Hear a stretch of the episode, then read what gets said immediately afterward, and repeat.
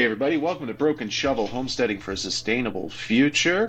Uh, oh, uh, blah, blah, blah. This week we are talking the Anthropocene epoch. My name is Lucas, and I am joined, as always, by my friend and co host, Eric. Yeah, he, he always says it. yeah. So we, we actually need Eric? to say. I'm, I'm good. We actually need to say the date this time. Oh my goodness! Yeah. So this will be out uh, November 29th. Uh, is that correct? No, November no, 28th. And our information is current to that point. The reason Eric says that is we're taking a little time off in December. Uh, we've been pre-recording episodes, so we haven't, been, and we didn't really decide when they were going to air. Uh, so uh, but we, you know, we left the date. We left the dates very vague, not really there. Yeah, and nothing quite as uh, intensely scientific as uh, the Anthropocene epoch. This yes. I've been looking forward to this one for a long time. Uh, this is again new science, which is just so cool, um, and and not new science, but also new science. Um, yeah, because it was uh, it it was first coined as a term in the 70s. Right. Yeah.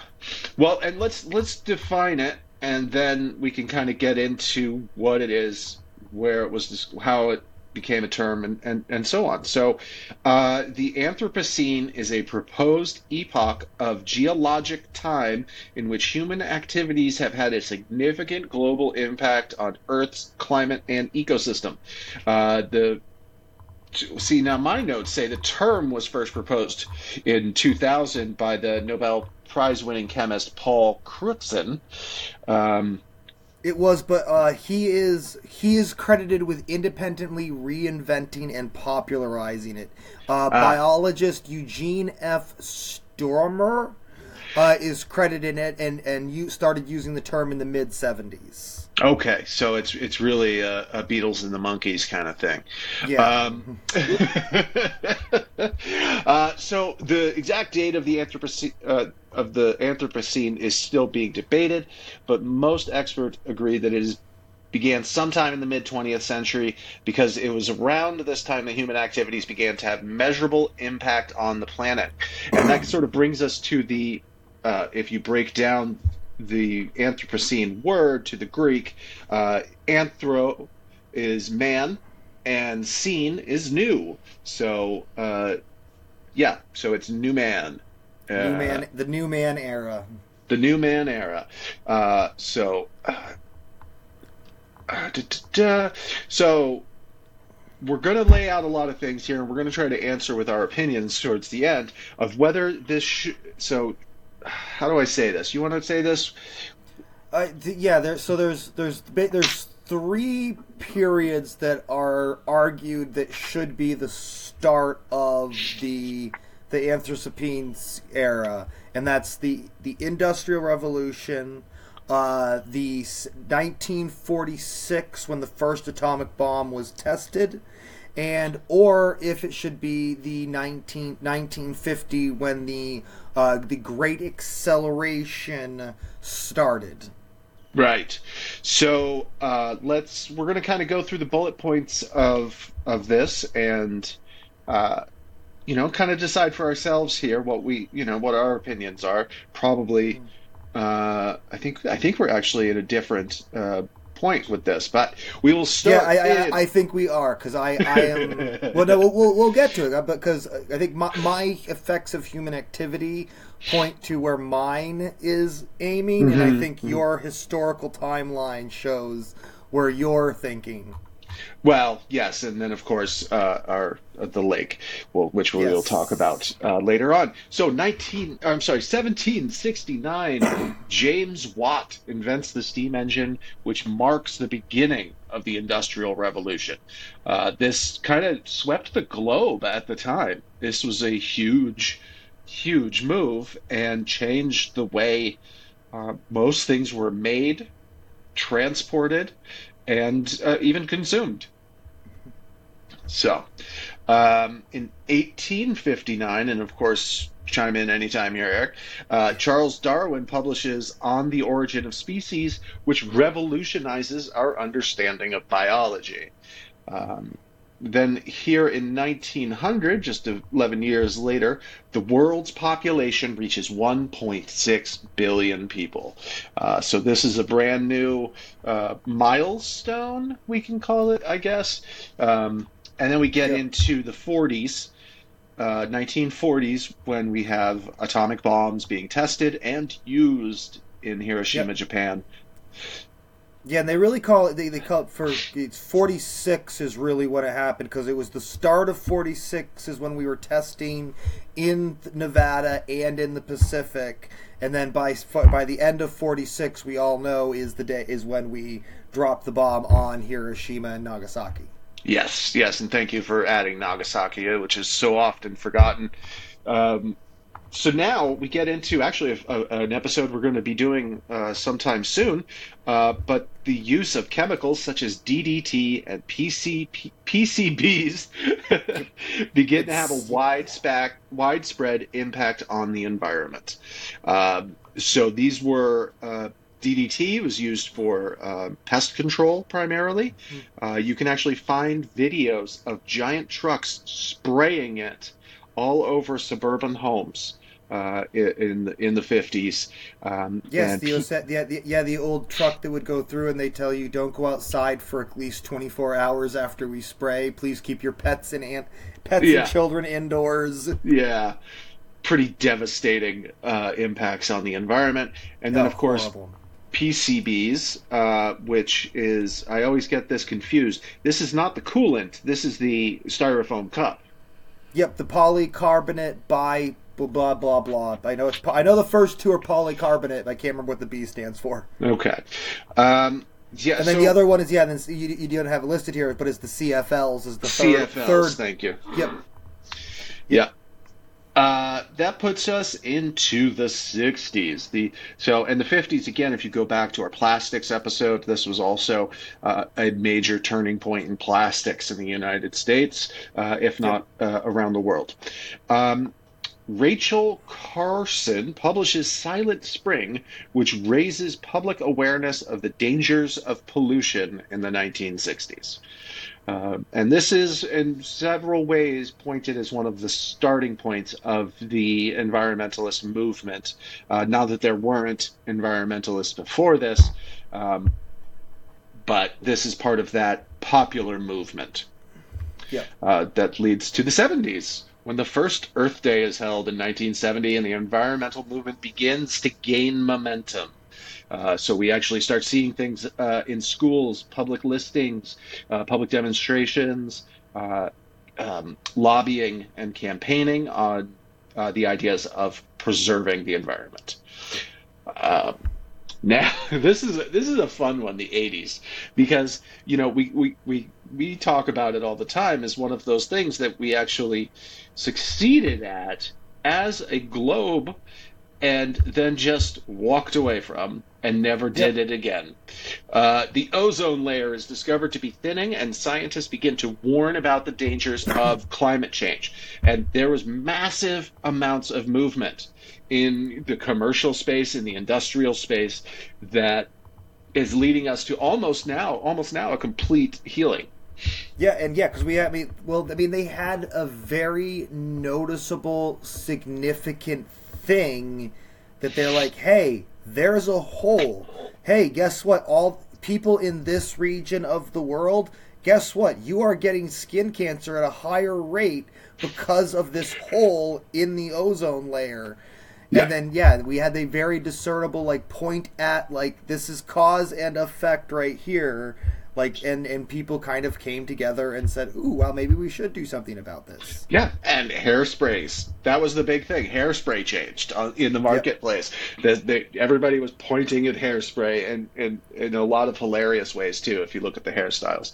Uh, we haven't really gone back to that kind of hairstyle. The flock of seagulls look. Uh, right yes. Maybe eric does it sometimes i don't know no, no, my hair. I, I don't use any other than dye. I use natural and plant based, animal friendly hair dyes. Yeah, yes, and we can give you some seeds if you want to make your own. Uh, 1990s. We're getting closer to today, huh? the Kyoto Protocol. Uh, it sets international goals for reducing greenhouse gas emissions. How do we feel about the Kyoto Protocol, Eric? It's a joke. It's a joke. It's a song and dance. It is the kind of part of the reason that we don't we aren't finding ourselves going back to what the events of the 80s. Uh, it's just people saying they're doing things and yeah, it's a, it's, it's a bunch of platitudes, and it doesn't help that we have an entire segment of the population at this point that starts screaming fake news. I mean, not fake news at the time, but it was just that it was a hoax. It was merely a, it is the it is the green industry's attempts to siphon money away from the oil and gas industry. So it was like very much uh, the, at least in America, it was very much seen as a conspiracy theory mm-hmm. of of this of like, oh no, this is just like the the green industry trying to to, to get your money, and it's just like like I, I, I people always like I see on Reddit all the time is like GOP is is is simply a group that is uh it's it's all projection because everything they accuse the other side of doing is something that they're actively doing. Mm-hmm. Yeah, and it's uh it it causes so many more emissions having these fake meetings where everybody flies in their jets and, and everything yes. else when you know we could actually uh, campaign again like we have seen in the 70s and 80s here in the states and and lobby and actually work together um, but yeah, that's, that's, even that's why even, I like the uh, Greta Thunberg of or, or modern who take hit or miss on her that that like she actually drove or took a boat to climate summits. She does not use private jets. She actually like actively like is like no, I'm going to use the train. I'm yeah. going to use boats. I'm I'm not and like has been offered to like fly in private jets to go to these climate summits and has just been like no, why would I be like you guys of just saying that we want to do all this good stuff but we're doing even more damage by just showing up. Yeah, she's uh, uh, controversial in a lot of ways, uh, depending on who you are. Uh, but you know, yes. she she does do. It does seem that she chooses the right thing. She does. Everyone, I mean, people accuse her of having a very. She's she's privileged in the way that she can protest because she can quote unquote afford to get arrested at these German mines and other places. Mm-hmm. Uh, and can afford to like and joke with the cops and whatnot because she's quote unquote white. Actually, right. I, I, I find that funny because it's just like, yeah, po- racism in police doesn't have as big a problem in the EU as it does here, guys. So it's like, yeah like why are you pointing at this? Like but eh, we're getting the, derailed here. Yeah in the same ways that john lennon was able to afford to protest after the, the beatles broke up right? Like yeah it, it's it's um they're t- just i'm just going to button this on. She is using her privilege to help people not yes. to be an influencer or travel to exotic locations for fun. Exactly. um, but yeah, let's get back on track here. we are now in the 2000s. We're narrowing down to our uh, uh, our, our current time. Uh, so the 2000s, the term Anthropocene is popularized.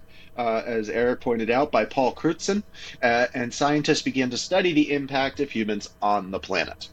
Um, and then we see in the 2010s the world's population reaching 7 billion people. So this is a 100 years increase from 1.6 billion people to over 7 billion people. Uh, that's a lot of people. uh, and the effects of climate change become start becoming very obvious. Um, you know everything from the uh, you know just trash and waste and piles of waste getting bigger and bigger. Uh, what did you just find there? You were looking at the population. Uh, yep, we just we, we actually just passed this year eight billion. Oh, fantastic news! I can't like, and, wait. And recently passed eight billion. Okay. Uh, so and I love this here in the 2020s because this is where you really start to see the effects of the population and our activities uh, by stopping a lot of activities. The 2020s, we had the COVID 19 pandemic, and it caused a global economic shutdown, slowdown, downturn, however you want to put it. But it also led to a de- decrease in pollution. People weren't driving places as much. People weren't out doing things as much uh, where waste would be uh, created movie theaters uh, theme parks uh, uh, campgrounds even i think um, yeah and I, I find it very interesting with that that we did see all these numbers of pollutants going down in 2020 2021 but then starting last year and this year is almost as if we had a a calm before the storm because we've had just had a ramp up in climate or human caused climate change effects ha- taking place. Yeah. Yeah, so yeah. It's like even though we had this lull, it was like the the storm was already brewing, and then everyone coming back at once, in this global revamping just kind of finally was like, you know, unleashed the flood. Yes. Well, and this kind of brings us to uh, your section of notes here. I mean, it's it's a time of great change and uncertainty, um, and it's yep. very obvious. You know, and we'll talk more at the end about how this, uh, where this started. But it's obvious more action needs to be taken. This is measurable visual results in front of us, and Eric's going to kind of take us through some of that stuff now. Yeah, because I mean we've I mean we've covered so much in our in over older episodes of the things that we are seeing in nature and around us that are caused by human influence. Yes. So it's like, yeah, just go back and listen to our past episodes, and this kind, uh, this probably comes down to where we start disagreeing on the start of this era I would po- point more towards the start of the Industrial Revolution because of at that time we started seeing massive clear cuttings, dams going up, all of these mining operations and etc. ramping up and starting, and, and this is the start of like the noticeable human activity that that shows and to this day we have scars in our region from the start of the industrial revolution with the three uh, copper, copper mines. mines that, yeah. But we'll go into like uh, the uh, the all the effects of or the effects of human activity that we are seeing that are kind of the the what people the scientists are saying. Hey, these are the kind of the places we are seeing uh, effects by humans. Uh, the first one, uh, something we've already covered, uh, the biodiversity loss, which is like the sixth major extinction event which is the worldwide extinction of species, reductions in habitat loss, and loss of loss of biological diversity. Boy, this really does look like a clip show. The more I read your notes, I know it really does. Uh, yeah, worldwide extinction. Uh, it's yep. it's it's a thing. Uh, I wish I had the episode numbers in front of me, but seriously, if this is your first episode, um, go back and check out the old ones because uh, there's we, there, we, go really into depth on a lot of this stuff. Yep. Um, so uh, biogeogra- biogeography and I can't say now and noctur- not nocturnality. Okay. Which is uh, so species adapting and changing to human activity. Um, one of the big ones they're finding is the large terrestrial mammals are becoming uh, nocturnal and that but were previously diurnal, which they are active during the day, are now becoming active at night. Elephants, tigers, lions, giraffes, etc. They are starting to see becoming more nocturnal so they can avoid having interactions with humans. And that's just one of like many that we've seen. I think there's previous episodes where we've talked about how uh, uh, actually, there's an episode coming up that we're going to be having about wolves next week. yeah. wolves. Yeah. Uh, that uh, talk. We're going to talk about how human activity changed the uh, how these animals interacted with the environment and have grown in population because of humans. And another future episode that I rem- reminded of Oh, is yeah. we're going to do is we're going to do the hogs. Yes, feral pigs in uh, Canada and uh, how Super pigs. Super pigs, yes, they are super pigs, uh, which is some of the stuff we get into uh, defining uh, next week in the coyotes, wolves, and coy wolves. Uh, but yeah, we don't want to give away the house here. You got to keep them coming Nope. back. Yes. Uh, the next one is climate change, which is the uh, I, I call it the dead horse that we've already beaten many times, but it is like the the carbon dioxide in the af- atmosphere continuing to increase, which is affecting the global temperatures. Um, we are currently seeing we are up up uh, what is it two Two degrees. Celsius. Yep, we're two or I think it was two point one on Friday. Ugh. Globally, we are 2.1 degrees Celsius above the global average for this period of time historically. Jesus. Uh, yep. Which is ironic because we're actually having a, a we're having a relatively cool um, November now. Yeah, yeah. It's the last couple of days. It's really turned. Um, Yep. It's. Uh, I got to bring in double firewood today for this storm that's coming. So Yes, the storm that's like really hard. To, that we're really having a hard time looking up because all the for because it's an overnight storm, so like it doesn't show up on Sunday's forecast, and it doesn't actually show up on Monday's forecast. So it's just kind of like, yeah, magically there's going to be anywhere between two to eight inches of snow. Congratulations. Yeah, and I figure when we get to our on the homestead portion today, we'll just be talking about how we get ready for storms like this separately. That sounds Uh, great. So, because it's it's a little different for both of us. Um, Yep. So geomorphology. Yep, uh, changes to the Earth's surface by humans, mining, landscaping, dams, water, re- re- re- wa- and water reservoirs, uh, urbanization, all of that stuff. And actually, I'll go into uh, at, a- after we go through all these. I have another one, the the anthropogenic biomes, which Yeah. are uh, a new. A new, um, another new emerging science, uh, stu- science study of the studying of human-made biomes, which most of our planet at this point is a human-made biome. Oh, yay! Yay! Um, but yeah, uh, a little bit more on the uh, geomorphology. Like, there's the uh, we have we've created so many dams, and including the the the what the Yangtze Three River Dam in China. Um, it is so large, and we've dammed up so much water that we've caused the Earth to uh, elongate a little bit more. We're more oval shaped now. I'm a, I happen to be oval shaped, um, Yeah. as well, but uh, no dams. Uh, No dams, yes. You know, and, and these next couple of ones, this is one of those things why I really like this show because I, a lot of this stuff I didn't know. Uh, as far as these terms, I mean, I understand the principles and stuff, but this is, you know, getting to learn as we go. This is, uh, this is really next level. Talking about the Anthropocene epoch. Uh, yes, I had I had fun re- being all sciency and whatnot with this. Yeah, I was excited when you added your notes. It was, it was a good read this morning.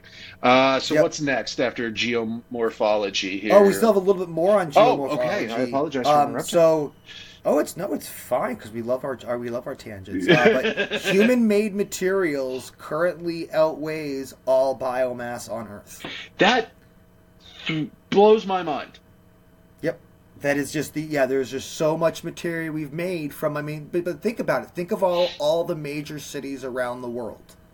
All of that is human-made materials. Okay. Yes, and the scales are shifted by using natural materials. So it's Yep. it's not exactly a one to one, you know, concrete not. and uh, rubber and things like that that are just here to stay for the most part. Um, okay, all right, but I get it. I mean, Yep. it is it is kind of wild to to just picture it, you know. Yeah.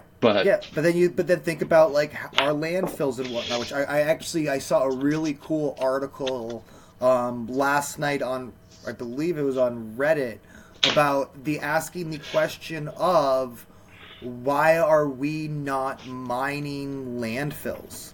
Like we already have, we're, we're starting to get better about the uh, methane extraction from landfills, but from the Industrial Revolution till recycling became a big, big thing, everything was thrown into the dumps. So we have precious metals and resources just sitting in landfills that could be dug up and manipulated and end up re- being reused. That is an amazing question. Yeah, that is why aren't we mining Yeah.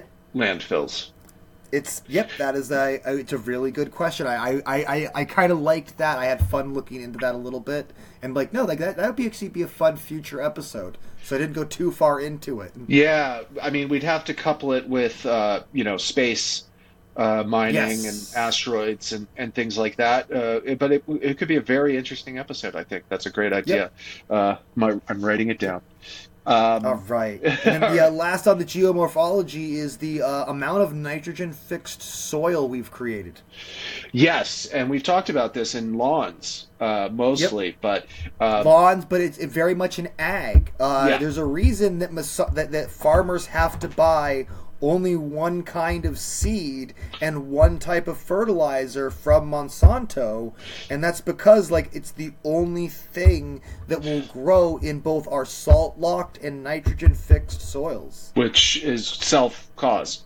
Uh, Yep. So it's uh, it's one. It brings us to one of our favorite phrases here on Broken Shovel: uh, uh, uh, feedback loop. Yep. So Yep, we create. Yeah, we created our own feedback loop with this one, among Yep. other things. Yep. Uh, and then there's stratus stratigraphy, stratigraphy, which is the analysis of the layers of dirt and soil within a, in a uh, eco or an archaeological uh, view, viewpoint. okay, so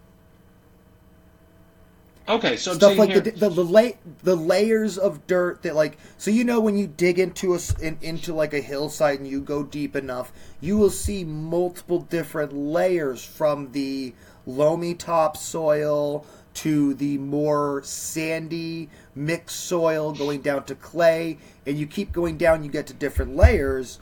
Well we've done so much that we have uh, some areas we've completely eliminated some of the top layers for future fossil records, and others we've completely disrupted the sediment to where the sediment placement is changing because of stuff like the dams, uh, basically preventing sediment from making it to the oceans and deltas, causing a di- the layers of the earth to look differently than they have historically.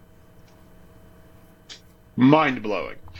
Uh, you Yes. know, and what this brings to mind, and, and I, is probably a pretty universal experience in the United States, uh, but uh, visiting museums dedicated to Native American populations, I've always seen a display of the, where they put their trash. And you, they would Mm-hmm. sort of figure out what they ate. You know, there'd be shells or or bones and things like that in one Oh, specific like- set of layers over time. Yep. Um, So one of the things that's really going that they said is going to really screw up uh, the when the aliens come and study our study our planet, um, the layer of chicken bones. Because uh, back in the eighteen, because in the eighteen hundreds, they were chickens were really only in Southeast Asia, yeah, and they didn't actually become popularized in the West and Americas until like the late 1800s, early 1900s, and now they, now they're everywhere, and there's chicken bones everywhere. Now. Yeah. Yeah. Yeah, that's really interesting. All right. Uh, trace elements. Uh, Yes, this is uh, going back to the uh, like the atomic bomb usage, and uh, so the uh, all those radioactive isotopes that are being found. Cats are fighting behind me. Um, that yeah, uh, that are being found in glaciers. Specifically, there's a glacier in Wyoming that was the first one, and I believe it was eighty something that they first found uh, radioactive isotopes in the glacier and traced it back to the nuclear testing that was done in the mid 40s. Wow. Yeah, and I'm also seeing uh, fossil fuel. I love this excrement. Uh, black Yep, carbon. black carbon, inorganic ash, stuff like potash and, and Yeah. the like, which we know is a huge issue with the coal industry, Mm-hmm. um, among other things, and spherical carbon Carbonaceous. carbonaceous particles that are being found in sediment that was not being found before, which just goes back to the stratus stratigraphy of be of like finding things that we were that weren't there before. That when people go, when people slash aliens go look at this, look at our our layers and go, hmm, this was interesting. Well, and I'm excited for this next one anthropogenic biomes. Uh, Yes, because are- this is the perfect lead to Crawford Lake in, in Ontario. Yep. So uh, these are human-made biomes. Um, intensive land. The big ones are the intensive land use biomes: pastures, crops, plantations, and urban de- urban development areas. Then there's uh, artificial wet- wetlands, which is the Crawford Lake and the the Yangtze Three River Dam and stuff of the re- large reservoirs, constructed wetlands, rice paddies, aqua farms, canals, and ditches. Yeah, it's uh, it's really something else. Uh, just having these uh, subterranean. What is it? What do you have here? Subterranean Oh. void. Oh, I thought we, we, we can't skip Oh. marine biomes either because this is like the, so. oh, there's yeah, the, there you go. The uh, artificial wetlands are are more on land, Gotcha. whereas marine biomes are for the ocean, which are the uh, submerged artificial structures. Um, things like oil rigs, the Mm-hmm. wind turbine farms, and in marine aqua farms, and like these are these are all things that are they're really not studied at this time because we're just barely starting to acknowledge that hey these are not natural structures. These are man-made structures Gotcha. Okay. and like and then subterranean void which are like man-made, Man-made caves, yeah. which are like the salt mines and etc uh, that we've dug out the uh the Ger- like I always think of the uh, the German water reservoirs. Uh, They have there they've just like they've dug out massive underground lakes that are under some of these major cities that can take all the floodwater and storm drain runoff without having it go out into the ocean. But these are like like caverns the size of of medium sized lakes. That's amazing. I mean, it's am- uh, uh, amazing is not the right word, but it's something else. um, so and then the, the last group is the uh, shoreline and su- subterranean Yeah. freshwater biomes, which are your water pipes, oil and gas pipes, underground canals and re- reservoirs, uh, mines that we have either actively or accidentally flooded. right. Ah, wow. That's a lot of really intense information, and it really is a lot of it. I mean, with the uh, you know, with the exception of uh, the human-made biomes and and uh, artificial wetlands and things like that, I think that you can find a lot more information going through past episodes, and then of course next week with wolves and coyotes. Um, Yes. I want to talk briefly about Crawford Lake in in southern Ontario, Canada, uh, and then we can kind of I don't want to say debate, but decide that I'm right is probably a lot more like it. So Crawford Lake is a very small lake. It's a deep lake. Uh, and it's a candidate site for marking the beginning of the Anthropocene. Uh, uh, pro- so it's a, a uh, you know, which we've gone over. The lake's unique geological and chemical properties have preserved a detailed record of human activity over the past centuries, making it a valuable resource for scientists. Uh, so, uh, so Crawford Lake is a meromictic lake, which is to say it has individual layers that do not intermix. Most lakes, at least once a year, the layers will swap places, intermix, uh, stuff like that. So the its layers of water don't mix. It allows for the preservation of distinct layers of sediment, each representing a specific period of time. So it's kind of like the rings of a tree. Um, so and uh, so they found This, this is this is strato, strateg, stratigra- stratigraphy. I think I don't know. So, unusually high concentration of metals and other pollutants. The lake sediment contains high concentrations of pollutants that are characteristic of human activity, such as lead from gasoline, mercury from industrial processes, and plutonium from nuclear weapons. Uh, there is also the presence of microscopic plastic partic- particles, microplastics. Uh, very recent episode. Uh, and uh, uh, let's see what else. So yeah, a hallmark of the Anthropocene, really. Uh, and then uh, record of human-induced changes in land use. The lake sediments also contain pollen grains and other organic matter that can be used to reconstruct changes in land use over time, such as uh, clear cutting and uh, massive agriculture. Um, so Crawford Lake is a is a selection as a golden spike for the Anthropocene and a significant step in the ongoing debate on what this new e- when this new epoch began. The lake's sediment provided a compelling record of human impact on the Earth's systems, and they could help to define the boundaries of the Anthropocene going forward. So, Eric. See, I would argue the Crawford Lake is more of a it's a uh, what is it? What it would be a warning, a kind of like, hey, this is evidence of this. But I think the golden spike, uh, to me, the golden the golden spike is the nu- the nuclear testing with the Anthropocene starting as early as the Industrial Revolution because that's when we started seeing the massive cities growing. We saw massive clear cutting, mining, and other operations really ramping up and causing large scale environmental changes uh, to build these cities and our societies that we have today. So this is a, that. So I would argue that it started in the 1800s.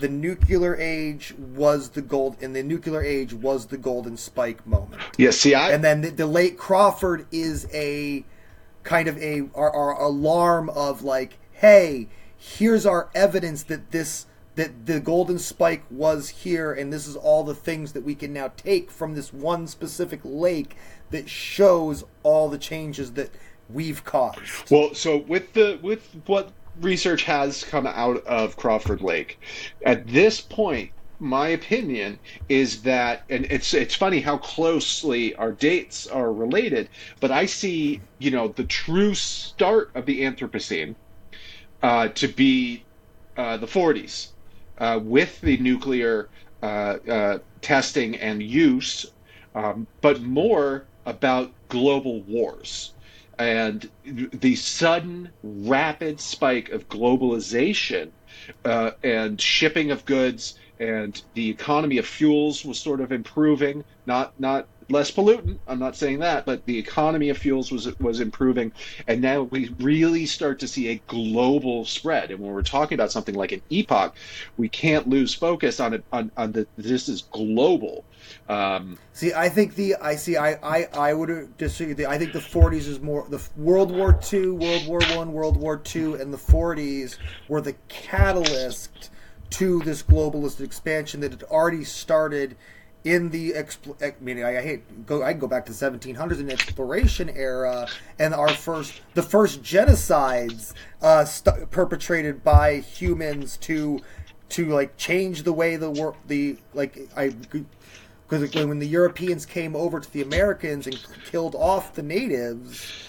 I mean, we could go to like that as being one of the starting points because that is a massive human change driven event that took place in one place, though.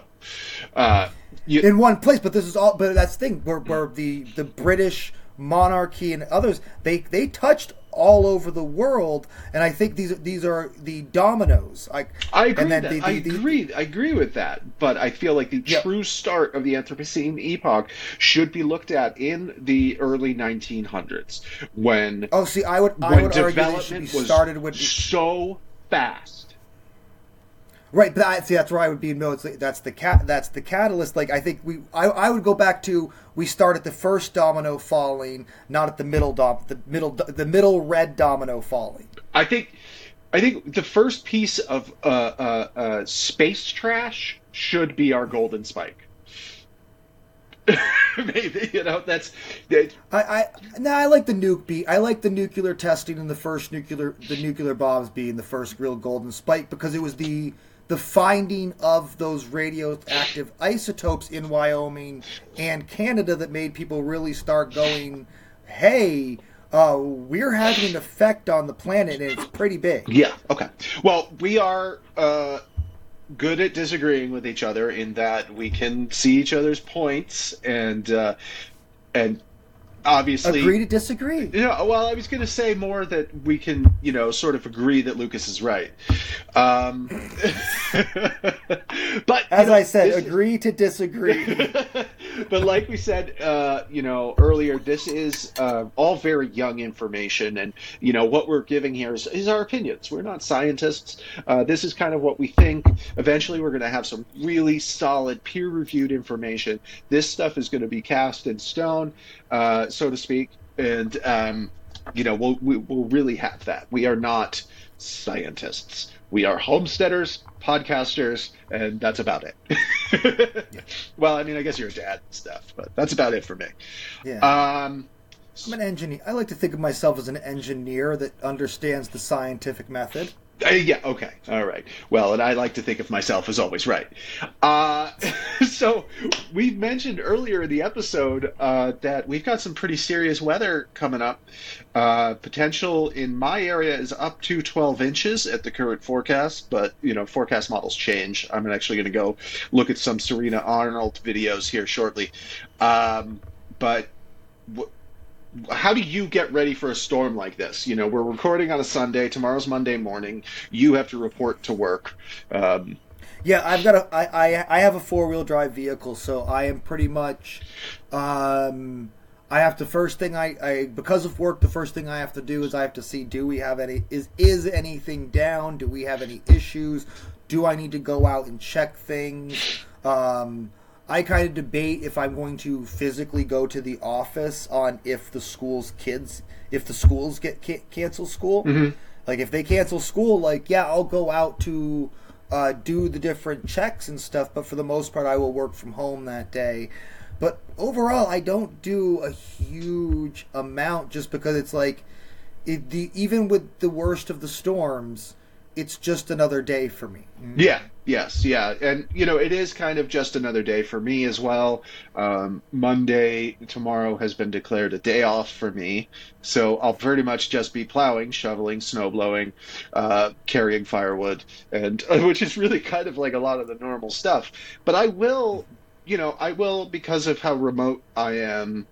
Uh, I will double check that we have extra water in case the power goes out. Uh, I will double check that we've got some canned goods. Um, I will bring in twice as much firewood than I normally do because that is our primary heat. Uh, and you know, if our power's out and we want to cook, we'll just cook on the wood stove. Uh, you know, so we just sort yeah, of. See, I've got I've got propane that I can just I my stove like I can't. Well, use, yeah, it's interesting. I, I can't use the oven. Uh, me neither but I can use the stove top. Yeah, yeah, you can just light it with a match or whatever. Um, yep. And, and I will, but we we prefer to stay in the warm side of the house, and the kitchen is on the cold side of the house. Uh, so mm. we tend to just sort of stay on that side of the house. Um, but uh, yeah, it's it's really just a lot of keeping track of, of you know, do you have to be somewhere? Uh, is yeah, it? Do you have to be a? Do you what do you, what do I need for the next forty eight hours to, thir- to to seventy two hours to survive? Right. Yeah, and it's you know, and Meg is out now, just picking up a couple of straggling uh, things that we need for our next uh, market. But um, she's also picking up diesel for the tractor because uh, I will just I'll either decide to wait till the whole storm is over and then plow, or I will plow a couple of times over the course of the storm. It's really just it's it's kind of just one of those wait and see, and just be ready to spend the day outside in the cold. For me. Yep but uh, yeah, and I've had. I mean, I've even had storms where it's. I, I honestly like. I, I still need to put my carburetor back together on my snowblower, and then the I, I brought my one of my tires to Aubuchon's for off my snowblower. They're like, "Oh yeah, it needs a new tube," and then they never got the new tube and never gave me back my tire. Oh, no. so now I'm down a tire on my snowblower as well, which I'll have to go to Tractor Supply because that's. I'm just gonna yeah, just go to Tractor Supply and get it because it's yeah, but I'm also more than likely tomorrow with how wet and heavy it's actually, it's actually predicted to be. Um, I will likely uh, my my making trails and clearing my driveway will simply be ma- me making snowballs and rolling snowballs across my driveway, just because it's like it's easy, it's a good workout, Yeah. and it's and I technically don't have a running snowblower. Right. Yeah. Uh, that's too bad. Uh, yeah. It's. Uh, yeah. It's really just wait and see for us. You know, prepare for the worst, uh, hope for the best. Um, Yep. so if my internet goes out, though, you're my first call. Yeah, yeah. That's a lot of people try to make that first call, and I'll tell them to do things. Do you want me to call the customer service team? Yes. no. Well, Uh, the yes. All right. Well, uh, that's kind of what it. We're like we said, we're talking about uh, coyotes. Uh, uh, I almost said werewolves. Uh, coyotes, wolves, and coy wolves on next week's episode. Um, and as always, this is a conversation. I, I we would love to hear that I'm right. And if you want to email in uh, to say that I am right about the start of the Anthropocene epoch, uh, the, our email is brokenshovel802 at gmail.com. Uh, and uh, you can find me on TikTok at at Broken Shovel Farm. And then, shameless self promotion, brokenshovel802.com is up. Uh, there are brooms available and for sale. Um and there's a discount on all Hearth brooms if you use the code HEARTH, H E A R T H. I'm surprised by how many people have asked me how to spell that. Um, Hearth at checkout will get you 15% off of all Hearth brooms. Uh, and uh, Meg and I will be at the holiday market in Vershire on December 3rd. And I will post more about that on the TikTok as I get more details. Um, other than that, we were at um, uh, Small Market Saturday Mark. Small Business Saturday uh, market in Bradford yesterday, which was great. I met a lot of really awesome people, uh, uh, and again, hopefully some potential guests um, and uh, people to collaborate on some of our other products. Um, oh, and there's new stuff coming to the website after today uh, in the next couple of weeks. Nice. So I will keep you all updated on that. Uh, anything on your side, Eric?